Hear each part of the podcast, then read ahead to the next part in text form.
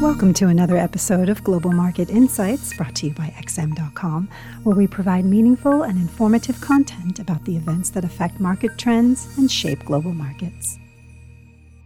Thanks for joining us here at XM.com. I'm Christina Marujos, and joining me today is lead investment analyst Raf Boyadjian, and we'll be having a look at the upcoming week. Now, Raffi, this week holds two central bank meetings as well as key economic data. Therefore, it looks like it might be a very interesting week for the FX market. So let's start with the euro. The European Central Bank meets on Thursday, and it has been signaled that policymakers would use the June 10th meeting to reassess the PEPP program.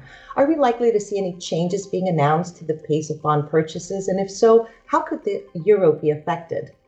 So, Christina, it is a little bit difficult to tell right now because uh, we had ha- did initially get some signals that uh, we could see perhaps um, some tapering in June, uh, because of course back in March the ECB had decided to front load their asset purchases, uh, and so uh, June would have been a good uh, time to announce those front lo- that front loading to be to be reversed.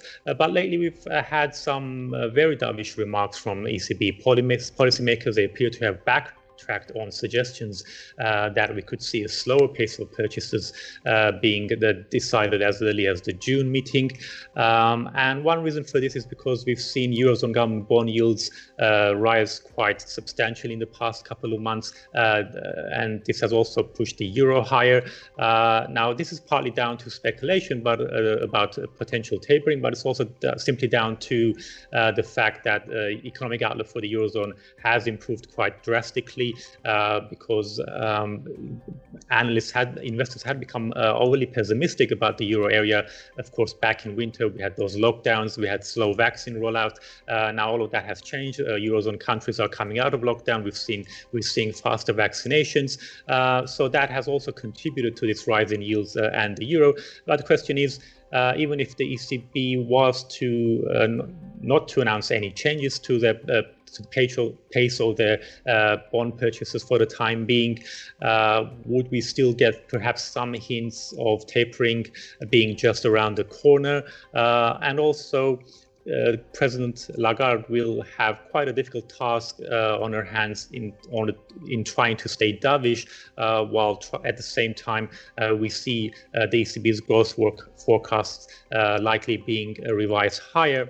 Uh, so the ECB will try to avoid taper talk for the time being, but it's only a matter of time before speculation builds up again, uh, because there's this big question of what's going to happen to the PEPP program once it expires in March 2022. Will they extend it? Uh, will they uh, raise their AP, uh, increase their APP program in to counter some of that? So still, it's quite a few question marks coming up for the ECB in the coming months. I see. Now let's stay on the central bank arena because the Bank of Canada also meets this week. Some markets are not anticipating any change in policy. The loonie, however, has been propped up by the surge in oil prices this week, just as the dollar has started to firm. Therefore, can a dovish Bank of Canada offer further support? Well, it was only in the last meeting that we had that tapering decision. So, uh, as you said, we're not expecting uh, any changes. Uh, so, it's, but it's not just too soon for uh, more action from the Bank of Canada, but it's also too soon to get any uh, clues about the next taper move. Uh, now, further tapering is unlikely before the autumn, uh, so maybe in the next meeting or two, we might get some clues on uh, a more precise timeline of that next uh, further reduction in the bond purchases will be announced. however, if we do get a statement that is fairly upbeat about the Canadian economy and perhaps even more upbeat than the last meeting, uh, that should be enough to sustain the loonie's uh, bullish posture in the short term. At least, as you said, we're seeing slightly firmer dollar, so that could make things difficult uh, for the loonie. Uh, but overall, uh, the, the near-term outlook for the loonie is fairly positive. Now, crossing into the U.S., CPI numbers are expected on Thursday. The sentiment is that inflation has surged in May. But policymakers have been hinting lately that it might be time to start to think about thinking about tapering. Therefore, could this report be the tipping point? And what would that mean for the dollar? Well, we had a big reaction last time, only uh, for that surge in yields uh, to quickly die down. Uh, so last time we saw CPI hit 4.2%. Now uh, we could potentially see a further rise above 4%, perhaps 4.5% or, or, higher. Uh, but it's uh, difficult to assess at this point whether or not we'll, we'll get anything more than a knee-jerk uh, reaction. so we've had some hints, as you said, from the Fed that they might begin tapering, but the reason why markets aren't overreacting is maybe because they think that the Fed will only taper very gradually. Um, but the, the, very recent data has been uh, very positive. We've had actually more beats than misses in the most recent data. Uh, so, and we, and that's probably the reason why we're seeing the dollar uh, uh, steady lately and maybe even starting to reverse higher. Uh, and so strong CPI numbers next week could could, uh, add to the dollar's positive um, momentum. Um, but whether or not uh, this will be uh, a long-term, uh, much more long, long-term trend or a short-term trend, that remains to be seen. And finally, let's turn to the United Kingdom. GDP numbers for April, amongst others, are out on Friday, the report covers a time when we had the first steps of the reopening of the economy. Therefore, expectations are for a solid report. The 142 level has been a strong resistance for sterling.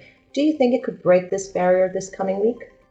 Well, that is difficult to tell. So we should definitely see a very strong GDP print for April uh, for the UK because that's when um, non-essential retailers reopen their doors uh, and industrial production should also be quite strong as well. We still have that ongoing global manufacturing boom, uh, but most of this is already priced in. Uh, and while stronger than expected numbers could lift a sterling.